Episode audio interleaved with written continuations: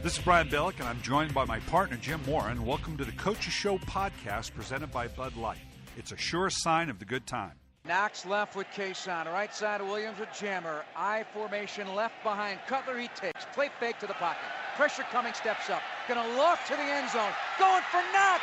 Makes a turn in the end zone. Makes the grab. Back of the end zone, left side.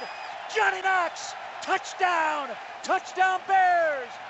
Well, Jim, um, let's let's start off with, and, and we've talked about many times that when you make a change at the quarterback position, either due to injury or to performance, there's nothing more dramatic to a team than that. And you have a couple pretty good teams right now that are having to deal with that. Chicago with Jay Cutler now not knowing for sure how long he's going to be out with that thumb. Let's talk about the Bears and what that means for the Bears. Well, you know the Bears sit at seven and three, and uh, obviously they're chasing the Packers, and I don't think they'll catch the Packers. But I don't think it's inconceivable to see them going twelve and four, even without Jay Cutler. And the reason I say that, Brian, is that you know I really think they play outstanding defense, and they've made a real commitment to their running game, and uh, I think they can continue to play a controlled uh, passing game style of offense, run the football, play good defense, play good special teams. We know that you know, Devin Hester's a threat anytime you kick to him, which teams continue to do. So, you know, I mean, I think it's significant that uh, that they've lost Jay Cutler,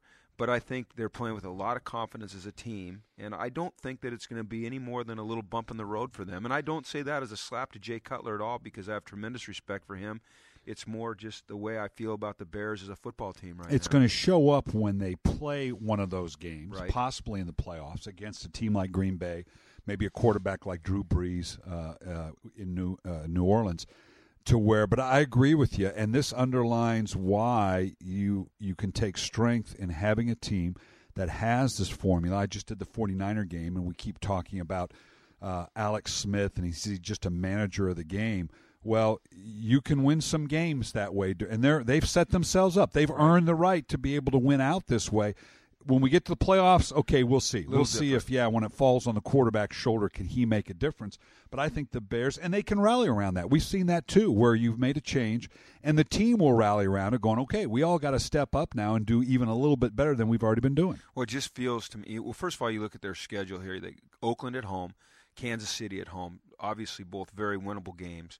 Uh, at Denver, once again, I think a winnable game. Seattle at home. Now, Seattle over the last couple of years has given them some trouble, and Seattle does play good run defense, so there might be, you know, a little more reliance on the passing game there.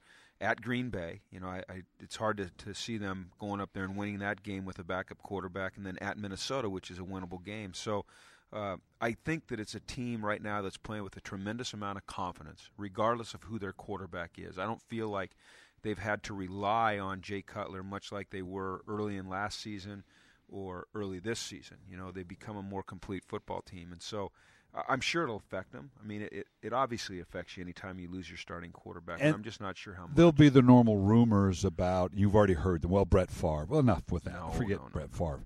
Um, but because of Mike Martz's relationship um, with with Bulger, Marc Bulger. Now, let's keep in mind now, regardless of what Cutler's situation is, you do need a backup. They do have a guy in Caleb Hanie who's got a little experience now, so I think they've got faith in him. But let's keep in mind, you do need a backup. So, and you're beginning to see some names like Jeff Garcia and some of the others that that's legitimate now. You've got to have, you've got to protect yourself if something should happen to Hanie. But I think because he has some experience and because of the style of play that we've talked about that Chicago has now adapted, that they'll feel comfortable going in with Hanie, but they will probably bring someone in in the advent that something happens to him. Well, Brian, even though they lost the NFC Championship game last year to Green Bay, Caleb Hanie did play in that game, and you know you played pretty well. and he played pretty well. So I would think that that would not only give him confidence going forward, but also give the team confidence in him. Uh, it would not surprise you or I or anybody, I'm sure, to see them go out and sign a a name quarterback that's that's on the street now. But I don't think they would do that to play him. I think they'd certainly just do it to to use him as a backup. But uh, you know, I don't know why I feel this way because typically I think that. Uh, losing your, your starting quarterback this time of the season is really going to affect your team. But with Chicago, I don't know that it will. And then I think with Houston as well, you know, where Matt Leinart's playing for for uh, for Schaub, I'm not sure how much that'll affect them either. You know, Well, it's the same thing. What they're running the ball. Yep. Uh, they've done it the last couple of weeks. You made the point. It's not like Schaub's been throwing it all over the place the last couple Right. of weeks. He he has less than 20 throws in each of the last two games. They're getting Andre Johnson back, so it looks like they're getting Andre Johnson back. They're playing better defense. Uh, We said it before. We're going to find out about Matt Leinart here because he is this is a guy with talent now. No one can question he has the physical tools to play. He's stepping into a ready-made situation for himself. He doesn't have to carry this team on his back.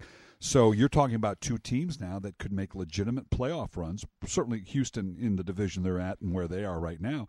Um, with these guys, and uh, it's great for the league that it, and a team mentality that says, you know what, next man up, right? That's Yep. the saying. I think unlike Chicago, the deal with Leinart is that I don't know that Matt Schaub will make it back this year. If it, that is a Lisfranc injury, then he's probably done for you know in, until next year's training camp at the very least, and maybe into the preseason. So Leinart might have to take this team into and through the playoffs, and uh, I don't think that'll necessarily be the case with Hanie. But uh, you know, Leinart, this is this is probably his last shot. You know, and I think you bring up a great point, Brian, is that he doesn't have to do it on his own. I think in other places he's been, he's probably felt the burden of having to be the guy that had to go out and make a lot of plays, and he just he needs to play smart football, make good decisions, not turn the football over. You know, hand that ball off to those two running backs and get it to Andre Johnson and their tight ends, and, and, and they've got a chance to be good because, like you said, they, they play they played excellent defense. This year. There, there was another change at quarterback due to injury. Another first round draft choice that got put into the lineup in Vince Young with Philadelphia and actually looked pretty good. And as you can imagine, there's already a little bit of the, ooh, do we have a quarterback controversy? I love the way we create these controversies all in the span of a week. Yeah, well, he, you know, and watching that game early in the game, he looked very tentative throwing the football, which would you you would expect. He has not played for a long time, but as the game progressed, he seemed to be more comfortable. And I think you know, anytime you can run the football, which the the Eagles have been able to do with LeSean McCoy, they have a good screen game. And then you, last night um, or Sunday night, they played good defense. Uh, you take a lot of the burden off of your quarterback. Um, when they get into one of those games though where they've got to sling it down the field a whole lot, then we're going to find out a little bit more about where Vince Young is right now. Yeah, and it's it really typically where it shows up, and you saw it with Young, uh, unique to that game the other night. He threw three interceptions, but but they still won. Right. That's really where it's the errors that jump out at you, whether it's a Leinart, uh, whether it's uh, Hanie coming in. They'll manage the game okay. Yeah, can they make or not make some of the big plays? But if they can minimize the turnovers, then you got a chance. Yes, they do. Here are the Chargers with real nice field position out of timeouts. Their own 45 yard line, 156 to play. Shotgun snap to Rivers. Clary, the seal off block. Rivers has to scramble though, and he'll chuck it. It's going to be picked off. Why was he throwing it? Corey Graham has got it, and that's going to end the ball game. It's at the 40 yard line of San Diego. I, I don't know if maybe Phillip was trying to just throw it out of bounds and it never got there, but he threw it right to Corey Graham. Let's talk about uh, the the uh, San Diego Chargers. You know, uh, we just got done with the Bears, and obviously with the injury, and they were at home. But uh, the Chargers, uh, this is going to be interesting to see because this is a team that classically has struggled early, come on late, so they know what it is to be in this situation. But a five-game losing streak, this this is going to be a little bit different for them. They've got to find a way to get themselves out of the funk that they're in because they do have the ability still to go win the AFC West. And you're so right, Brian. You know, when a team's been in this situation before, as they have, and had to fight their way out of it, they know they can do it. The key, though, is just getting that win that they need so desperately. Now, they played Denver, at Jacksonville, Buffalo, and Baltimore. So their next four games, you know, three of those you'd say, hey, those are very winnable games. Baltimore will be the one that will be probably the most difficult. But they've got to, as uh, Chris Berman used to say, they've got to get off the snide here a little bit. You know, they've got to get out of this free fall that they're in and get their mojo going again. Um, you know, they've they've turned the ball over way too much this year. You know, Philip Rivers with 15 interceptions already, but they find themselves in a vision where, you know, it's capable or they're capable of pulling themselves out of this thing. Well, and, and I can't. We also have to remember now. You're exactly right. They're in the AFC West, and I don't know if I'm ready to anoint Oakland, even though they're playing well. Uh, anoint Oakland to say, you know what, the rest of the way they're not going to stumble. Th- They're capable, like all the leagues and team in the league right now, where we've seen a head scratching. Boy, how, how did that happen? I think we'll see less of that the latter part of the season. We're at the point now where we know who the good teams are, you know who the bad teams are. It, it, it would be confounding to think a team could slip here in November and December. So we're gonna. I think we'll see a little more consistency out of Oakland. But I don't know that I'm willing, even with two games back, I'm willing to say no, no. Raiders are going to finish this thing out, and and I'm not so sure that that indeed the Chargers, with the talent they have, can come back. Well, you look at the AFC West, and you use the word consistency, and I see a division filled with four inconsistent teams right now. Um, you know, you look at some other divisions, and, and the concrete's starting to harden a little bit. You know, we know who the teams are and what they're capable of, but I don't know that in the in the AFC West if we know that yet. You know, Denver. Uh, yeah, Denver's going to be a factor as well. Exactly who Denver is yet. You know, we know who they've been the last four games. We don't know if that can continue. Um, as you said with with the Raiders, you know they've had some stumbles. They haven't been a consistent team. The certainly the Chargers, who've lost five in a row, they haven't been a consistent team. Um, and then Kansas City, you know, they've been up and down all year. So I'm sure that that division will take another twist or another turn here before the season's over. You know, let's talk. I want to talk about something that that we're, we're going to talk about on our coaches show. Um, but and Norv Turner, we both have a great deal of respect for Norv Turner. Uh, and it has less to do with the, the, the actual decisions that were made at the end of the half. There were some decisions about a timeout and a challenge and some of the other things. Let's talk a little bit about a head coach that calls the plays, whether it be offensively or defensively, and and the idea that if you're going to do that, it, it, that's an all-consuming thing. And if and and I've done both, uh, and if you're going to call the plays as a head coach, you better have somebody on the sideline or in the booth that is kind of in charge of those things that you normally do as a head coach to say, okay, I'm going to be making those decisions that you remove yourself from the situation. Do we go for it on fourth down? Should we challenge here? What are the timeouts? Where are we in a two minute situation? Because if you think you can do it both, that's that's that's heavy lifting. Well, I think certainly. Uh asking yourself to do both of those things, you you better be an experienced coach first of all, and you, as you said, you better have someone that you really trust up in the booth because those game game management decisions, they always fall on the head coach. You know, whether you have someone helping you or not, those are those should be, in my opinion, and you've done both. They should be primary. You know, man. I think as a head coach, you've got to manage the game for your team on game day. But there are coaches such as yourself, or Norv Turner, or Mike McCarthy, or uh, Sean Payton, and I can name others that are such great play callers that they don't want to remove that aspect of the game from their plate. They want to continue to manage, you know, the side of the ball that is their expertise. When they do that, you know, they double the burden on themselves because to to to call plays and manage all of the small yet significant decisions you have to make during a game as a head coach can sometimes be overwhelming. I was interested. You you actually kept a notebook of situations, not only yours but those that you saw during the course of other games, in terms of managing in all those critical situations. What was done, what worked, what didn't. Every week, I would go through the games in the league and uh, try to find critical decisions that were made by coaches uh, whether they worked out or didn't work out, and analyze them and and put myself in the position of the coach that made the decision, and, and you know how I would have reacted. And certainly, I always self-evaluated the decisions I made, and uh, I felt like I had to be so on top of the potentials that could come up during a game. You know, I didn't call the offenses. I helped call the defenses. I put a lot of faith in my defensive coordinator, but I helped call the defenses. But I felt like my primary role was to manage the game and make the right decisions for my team in terms of, as you said earlier, when to use timeouts, when to go for two, when to go for on fourth down, uh, you know, when to use our timeouts, things like that. Uh, so I would, I kept a notebook, and then before every game, I would spend about a half an hour just reviewing all of those situations so that I felt mentally prepared going into the game. Now, there's always things that come up that you're not prepared for, and you hope that you make the right decision for your team. But I think if your plate is cleared a little bit from the burden of calling plays offensively or trying to call defenses, uh, that you're able to, to, to, focus a little bit more on those decisions. And it's doubly hard when you're uh, on the offensive side of the ball because most of the decisions, not all, but most of them come when you have the ball. Exactly. you am I going to go for it on fourth down? Am I going to go in a two point play? Where we utilize the two, two uh, the timeouts? And when I was certainly a head coach and I had coordinators that called both sides of it, then yes, as a head coach, that's your primary job. When I was also calling it, then I had somebody on the staff. For me, it was Vic Fangio, now the defensive coordinator with the 49ers, who was brilliant at it to remind me of the situations, just that little prod. Hey, coach, have you thought about this? We're coming up on this situation. Uh, because you're right, the nuance of it can it can get away from you, and you're absolutely right. Those are much more critical decisions than you know. Am I going to run an ISO or am I going to run a kick pass to the flat? Uh, that that have an, a, a, definitive outcome in the game, and then it also has to be. We'll allude to another game.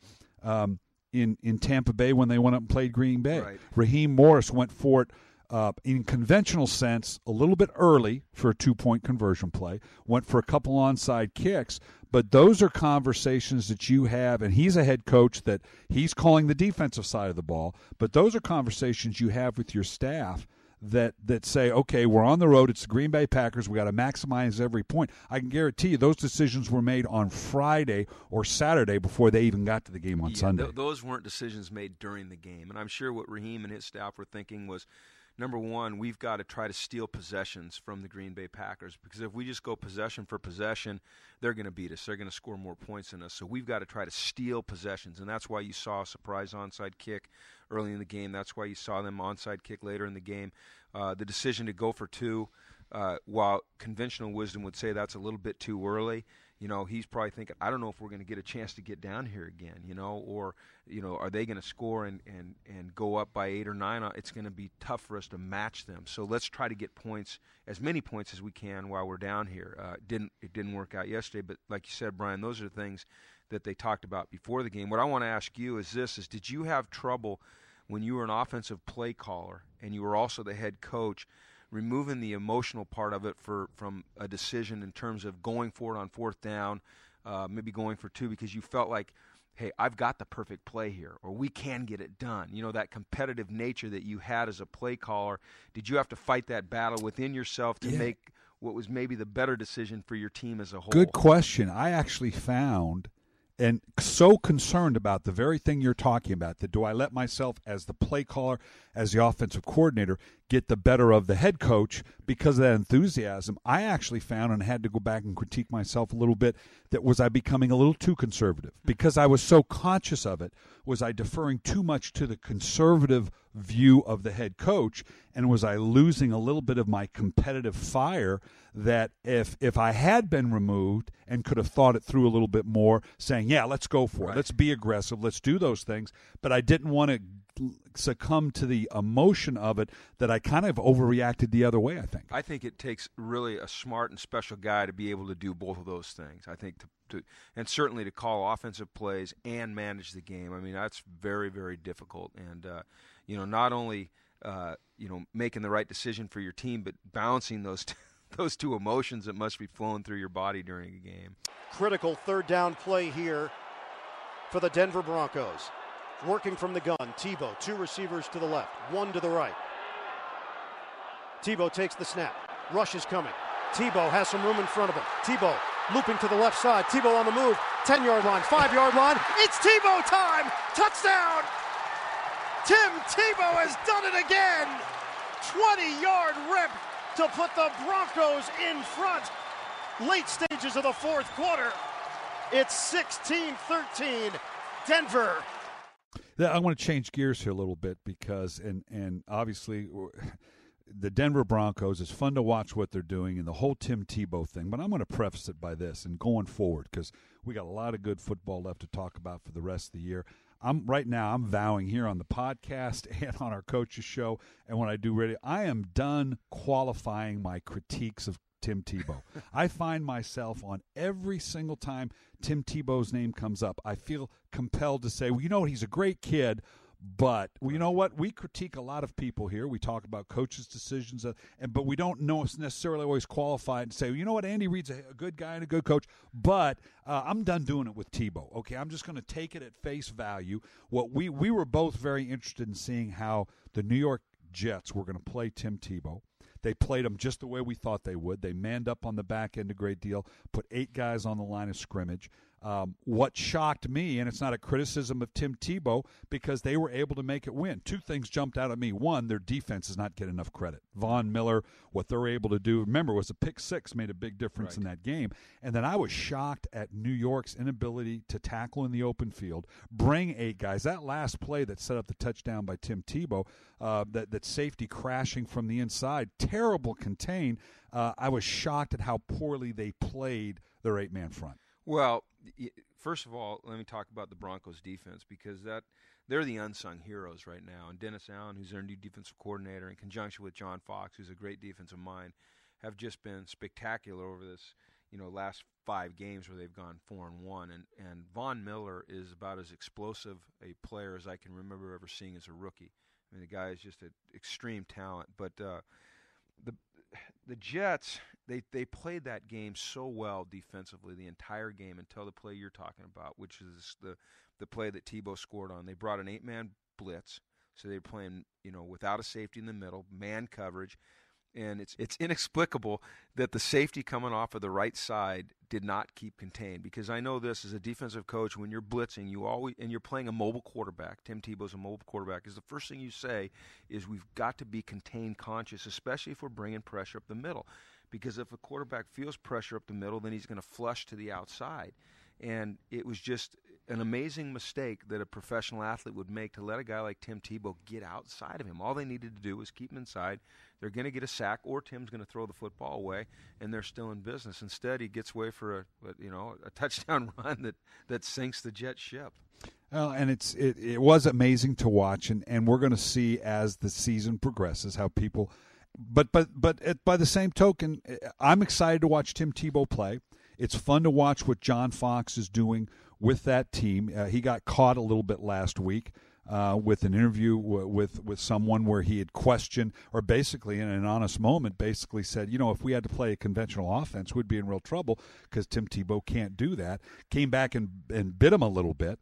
Um, but it was, I think, was in a very honest moment, and he had to apologize for it. And we all, as coaches, have been caught in those situations but I think very frankly said, okay, this is what we are. We still, as we get to the end of the year, I'm going to be fascinated to see because they still have some major decisions to make. Is this the way we can go forward? You know, I watched the game and uh, I watched it purely because I wanted to see number one what the Jets did defensively. If they changed their scheme to take to try to, to counter what the Broncos were going to do with Tim Tebow and how they changed their scheme. And then number two, I wanted to see how Mike McCoy – uh, continue to evolve this Bronco offense and what kind of creative ways they could come up with to try to move the ball down the field without throwing it. Because when you saw Tim Tebow throw the ball, whether it be from the pocket or on the move, you certainly can tell that he's got a lot of work to do. He's not accurate. His mechanics are not great. Um, he throws it a little bit too hard sometimes. But it was fun for me to see the creative ways that Mike McCoy found to move the ball down the field with formations, plays that we don't typically see in the NFL, and things like that. And so I think for me, it's more, it's less about Tim Tebow and what he can or can't do, and more about number one, the Broncos defense and how they continue to evolve, and then about the creativity of Mike McCoy. Let's let's let's kind of sum up the the AFC real quick here uh, as we're going forward. Uh, we'll ask it every week because it's it's a week to week deal. Uh, who's the best team in the AFC right now? You know, still keep coming back to the consistency that Pittsburgh is showing. I was very impressed with Cincinnati, by the way. Obviously, Baltimore yes. won, and it's good that they won at home. But I love what I'm seeing in Cincinnati. They had a tough stint of going, obviously, Pittsburgh, then Baltimore. They've got to play these two teams again. Andy Dalton, like a lot of these young quarterbacks, is throwing a lot of picks. But boy, he's learned. I love watching Cincinnati play. I don't know if they're going to be able to hold on to this the rest of the way. Um, New England obviously is, is is showing that they they're still a formidable team. I still think it's either Pittsburgh or Baltimore is the best team in the AFC for me right now. Well, I I, I would throw the Patriots into that mix, yeah. even though they they've struggled on defense. Um, you know, just the Tom Brady factor for me and their ability to move the, the ball offensively and, and their, their ability to kind of find a way to get it done when it needs to get done. You know, I'd hang in there with the Patriots. But I'm with you and the Bengals. You know, it's rare that you talk so glowingly about a team that's coming off two straight defeats. But in both of those games, uh, you know, the Steeler game and then the Ravens game, they fought to the end. And they're a very young team. They're a developing team. Uh, you know, there are no moral victories necessarily in the NFL, but I think if you're a, a, a, Bengals fan and you look at this objectively, then you have to be excited about the direction that your team is going in, and that is coming off of two really tough losses. I'm going to be excited to see Andy Dalton because we made the point going in. Andy Dalton's going to get schooled a little bit here, sure. having not played Pittsburgh and Baltimore. Right. He gets to come back and play him again now, and I don't know that he's going to light them up necessarily. He did throw a, a number of picks as well, but I'm going to be anxious to see how he approaches it, how different he is when he now goes through this second run of the Pittsburgh Baltimore combination. You get a feeling in talking to Andy Dalton, which I got to do earlier this year, and then watching him is that he's he's certainly not intimidated. He's very very competitive, and he seems to me to be a guy that is really going to learn from his mistakes and attack uh, what he has seen to be maybe some holes in a you know every every defense has holes. It has strengths and it has weaknesses but I think he's the kind of guy that really understands how people are trying to attack him and where maybe there are vulnerabilities in the defense. I love his competitiveness. I love his composure. And uh, you know it, it's going to be really fun to see like you said Brian not only how he plays in the next two times he plays those teams but you know can you imagine what kind of player he's going to be, how much better he's going to be lining up for the first snap next year in 2012 just because of the experiences that he's gained this year. Uh, and the young quarterbacks that are playing, we saw Christian Ponder throw three Yep. interceptions. We saw Cam Newton throw three interceptions. And it's costing those guys, but I'm with you 100%. They're learning lessons that can only be learned in the game. Right. So it, it's it's fun to watch these With all those guys, you see talent. You do. You know, you see, yeah, they threw three interceptions, but they're not like, oh my goodness, this is what we're going to get from this guy.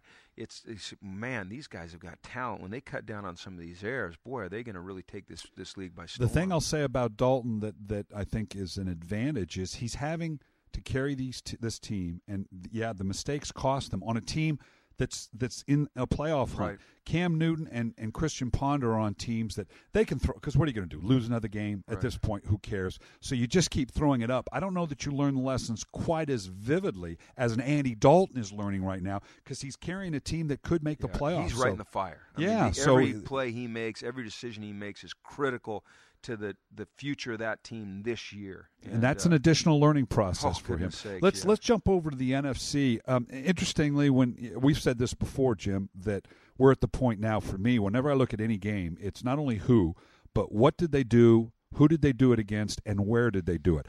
Um, uh, Dallas won in overtime against Washington. New York lost to Philadelphia. I still like what I see in New York. I'm not sure that I'm not more impressed with New York in a loss to Philadelphia than I am with Dallas in the win against Washington Wow. because Washington's not very good. No, no, they're not very good. Uh, but as you and I both know, every game in this league is a is a darn battle, and they're tough to win no matter who you're playing. And the the Cowboys going on the road and and beating the Redskins. The Redskins are always going to get up to play the Cowboys. They're always going to give them their their best shot because it's such a rivalry.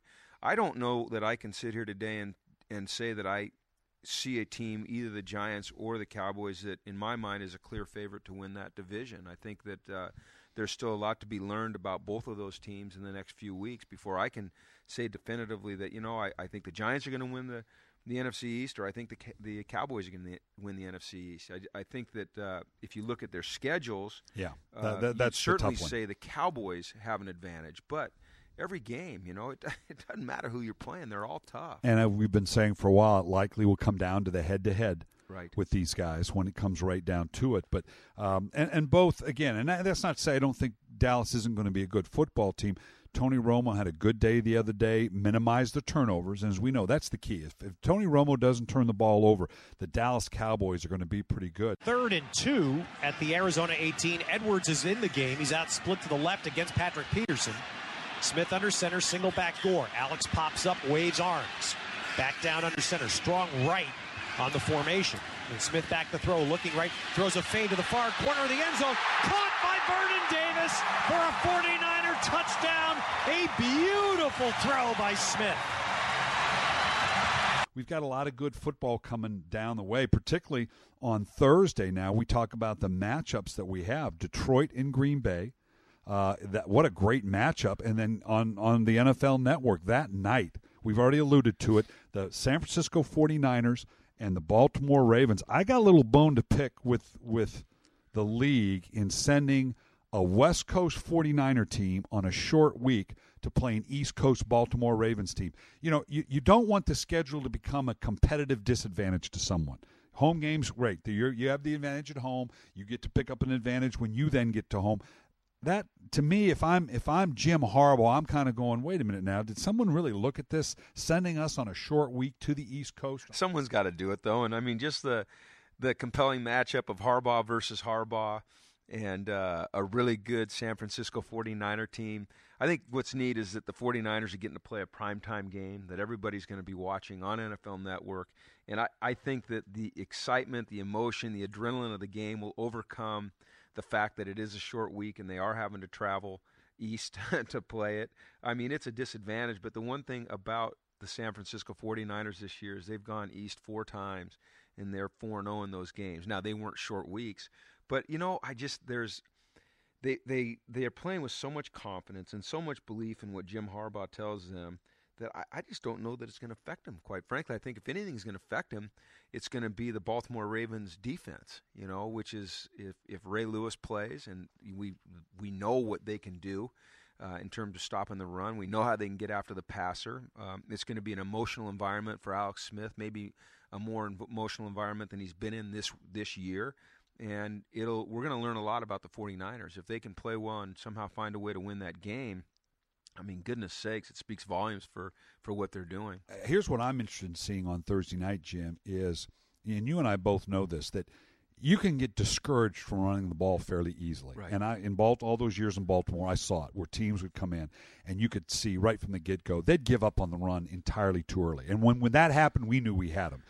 Jim Harbaugh and the 49ers, even if they have some tough sledding early, they're not going to give up on the run. And as we saw in the Seattle game against Baltimore when they struggled, that if you keep pounding away in there, if you have the fortitude, and if the game allows you to do that, if it doesn't get out of hand, that will challenge the 40 or the, the, the Baltimore Raven defense in a way they're not often challenged. Well, the thing that plays in the advantage of the 49ers is the fact that they're playing so well defensively. And – I think they will be able to continue to run the run the football as long as they want to run the football because I don't see them giving up a lot of points to Baltimore. I mean, they're just a defense that they don't give up points easily. They're playing so well with Vic Fangio as their coordinator.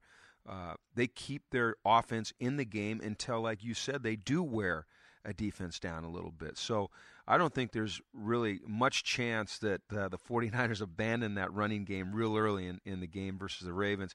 I, I think it's going to be one of the great matchups of the year. I really do. I can't wait to see it. I'm going to give you a wild card here, Jim, and and I'm not normally one that you know this is such a transient league that players and coaches go from one team to the next, and we're always asked, does it make a difference when when this coach, uh, this player played for that team, and now you have them? And we saw the other day where Kevin Kolb said he kind of helped his Arizona Cardinal team in terms of the play calling uh, against uh, Philadelphia and because of the familiarity with it. And I don't know if that's real or not, but I will say this Vic Fangio, who's the defensive coordinator with the Niners, as you mentioned, he was on my staff in Baltimore, was retained by John Harbaugh, has been there. He understands and knows that defense of the Baltimore Ravens.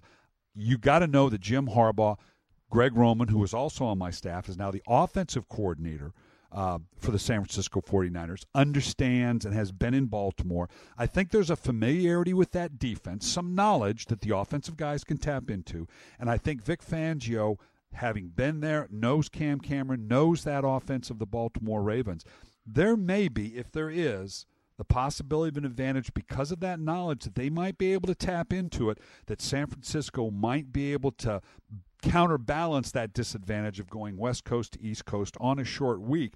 I'm going to be interested to see schematically what they do offensively and defensively to the Ravens. Oh, it'll be fun. And, you know, you know Vic. I coached with Vic for a long time. As a matter of fact, he came into the, the league with my dad in New Orleans after having coached with him for the Philadelphia Stars. And, you know, I have great respect for him. I don't know that there's a better defensive coach in the league, but uh, he has a complete knowledge of the game. And so I'm sure he'll be spending some time with Greg Roman and uh, Jim Harbaugh, you know, early this week talking about things that the Ravens do defensively that maybe the 49ers can attack.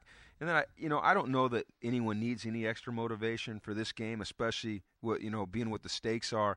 But uh, you know, Vic was passed up for the yep. defensive coordinator job there in in Baltimore when Rex Ryan left. Uh, he was essentially let go. He was not allowed to go be a defensive coordinator at another team. He was kind of let go. He went to Stanford, joined uh, Jim Harbaugh's staff. Now he's with the 49ers. So I think there might be just a you know an underlying uh, area of motivation for Vic to uh, really put one on Baltimore. But the players still have to go out and execute. I did the Arizona at San Francisco game, and I know for a fact Vic Fangio, after the game was over, got right in his car, went back down uh, 101, back to the facility, and went right to work on this Thursday night game. That sounds so, like Vic. That sounds like Vic. yes, we does. both know, and we know that's what he did. I, I want you to tell the story because we also we got the the Harbaugh. Right. The Jim and John Harbaugh, and obviously all the thing about brothers playing on a really two really good football teams on a Thursday night. You had this a number of times, and I, you know, Mike Smith's my brother-in-law in Atlanta, and we faced each other a few times.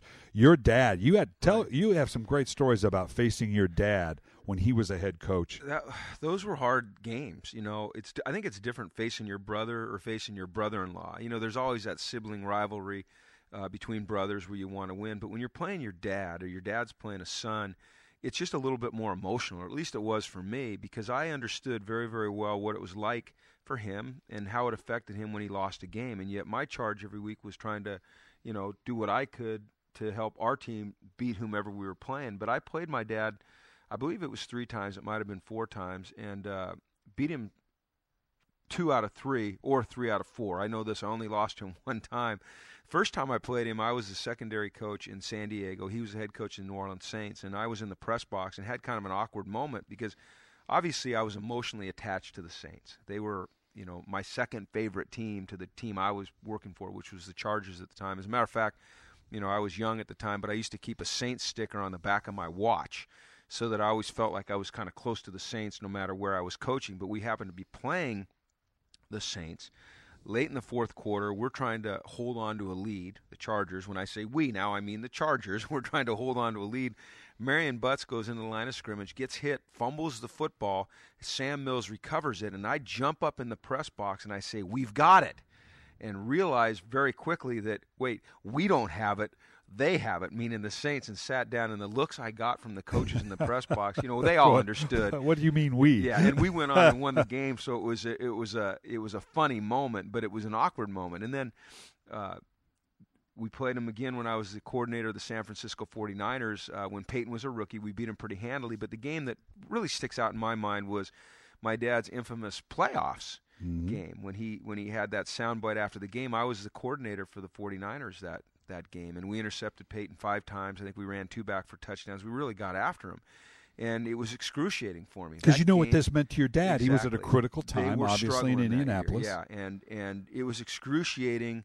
I mean, I loved winning the game, but it was excruciating to stand on the sidelines, look across the field, see someone that you love and respect as much as you know you would your father, and to know what he was going through emotionally. And uh, and then you know, I after the game, obviously greeted him at midfield, uh, shook hands. There was nothing. There was no words exchanged because he was he was not in a good good state of mind right then. We go into the locker room and Mooch, who I love, he ends up giving me the game ball, and I don't have that game. I, I left it in the I don't want locker room in thing. Indianapolis. You know, I, I really, I mean, I was honored. I felt it was great that Steve recognized the job that our defense did, but you know, as a son, I didn't want that ball. You know, as a competitor, gosh, we got ourselves a win, but as a son, to see your dad on the other sideline going through what he went through was really difficult. Now, I'm not sure it'll be the same for the Harbaughs. Well, I know you didn't want to keep that ball because you were dad, but if it were brothers, I guarantee you, I'd have kept that. I'd pull it out every Thanksgiving dinner for the rest of our lives, just to his remind at them. Yeah, remember when? Yeah. Remember when I got you that way? Third down, Packers, four yards to go. Tampa Bay, 40 yard line. It's a two point ball game. Green Bay, 28, Tampa Bay, 26. Finley wide to the right side, three receivers to the left. Rodgers shifts into the shotgun. Kuhn to his right in the backfield. Cobb in motion to the right side. Long count by Rodgers. Looks over the defense. Tampa coming on a blitz. Snap to Rodgers. Looking lofts to the left side for Nelson. Makes the catch. 15, 10, 5. Touchdown! Jordy Nelson's second touchdown reception. Myron Lewis, the man beaten down the left side. Rodgers again against the blitz. Just unstoppable against the blitz. And it's 34-26 Green Bay. 40-yard pass play. Let, us go to the earlier Thanksgiving game. Uh, interesting matchup: the Lions against Green Bay, and we know the Lions. You know, uh, Green Bay's been a little vulnerable with the big play, certainly with Calvin Johnson, Brandon Pettigrew. Uh, if if Matthew Stafford, he got a great what five touchdowns this last week. That's how they're going to, you know, obviously they want to come up with the big plays. But I want to ask you, we we talked, we role played last week about how do you stop Tim Tebow, and you talked about an eight nine man front and how you'd create this. Let me ask you, if you had to face and and and we just talked about your relationship with Dom Capers and Vic Fangio, and if you had to face this Green Bay Packer team, I'm interested in knowing. You know, clearly you've got to get home with a four and five man rush because if you bring a lot of pressure, Aaron Rodgers is going to dice you up. But if you play pure zone, he's going to dice you up. How would you attack Aaron Rodgers and the Packers? Well, I I don't know that that you can stop them defensively. I really don't. I don't know that you can even slow them down enough to uh, to have a chance to win the game defensively. I think what you have to do is you have to take a little bit of the approach that Tampa took, and I think by that you have to try to steal possession or possessions from Green Bay. So you have to be willing to uh, attempt a fake punt. You have to be willing to try a surprise onside kick. You have to be willing offensively to sacrifice your statistics to run the football, run the play clock down to you know two or three seconds before you snap the ball you have to be uh, you know willing to take some risks. I think defensively to try to maybe force Aaron Rodgers into a poor decision. But you know we haven't seen him make very many poor decisions. So uh, rather than focus on, on what I do defensively, I think I'd focus on what I'd try to do as a team, what my mindset was as a team going in. And I think that's always risky when you're a head coach because you want to show confidence in in your team to your team and uh, when you go into a meeting room on Wednesday and you're getting ready to face the Green Bay Packers, and you essentially tell your defense because uh, of your strategy of running the football, snapping it with one second, trying fake punts, maybe trying a surprise onside, you're essentially telling them, guys, you know what? I don't think you're good enough to to beat the Green Bay Packers, and that can be dicey because as a coach, you're supposed to show confidence in your players. So,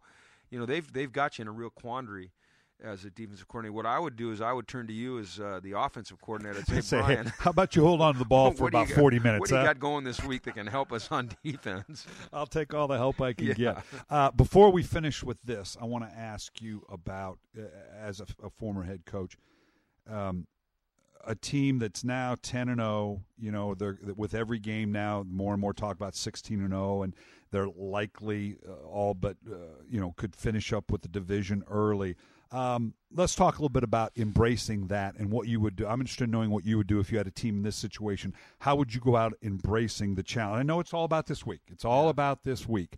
But how do you embrace the idea of embracing history, going 16 and 0, going on and obviously ultimately winning a Super Bowl and being the first undefeated team or now just the second team to do it? Well, I think first of all, this week I wouldn't make it an issue because I think you're playing on Thanksgiving against a, division rival, the Detroit Lions, and so that should be your focus. But if they win that game, then I think it certainly has to be something that Mike McCarthy starts to address with his team. And I think he he probably would do is is say, hey, why the focus is on winning each week, we have a chance to make history here. You know, if we go 16 and 0 go through the playoffs undefeated and win the Super Bowl, you know that's uh, quite a feat. So let's let's not lose track of the fact that we have a chance to do that. But in order to accomplish that goal, you know we've got to focus each week on becoming the best football team we can become that week. And I, you've been in that situation. Yeah, it's worth in, it's worth embracing these type of goals. We went 15 and one with the 1998 Vikings team and we lost early enough that we didn't have to carry that burden around. But we were chasing the all-time scoring record, and as an offense to energize, particularly when you have the playoffs, you know, nailed down kind of early, you want to find something to energize your players.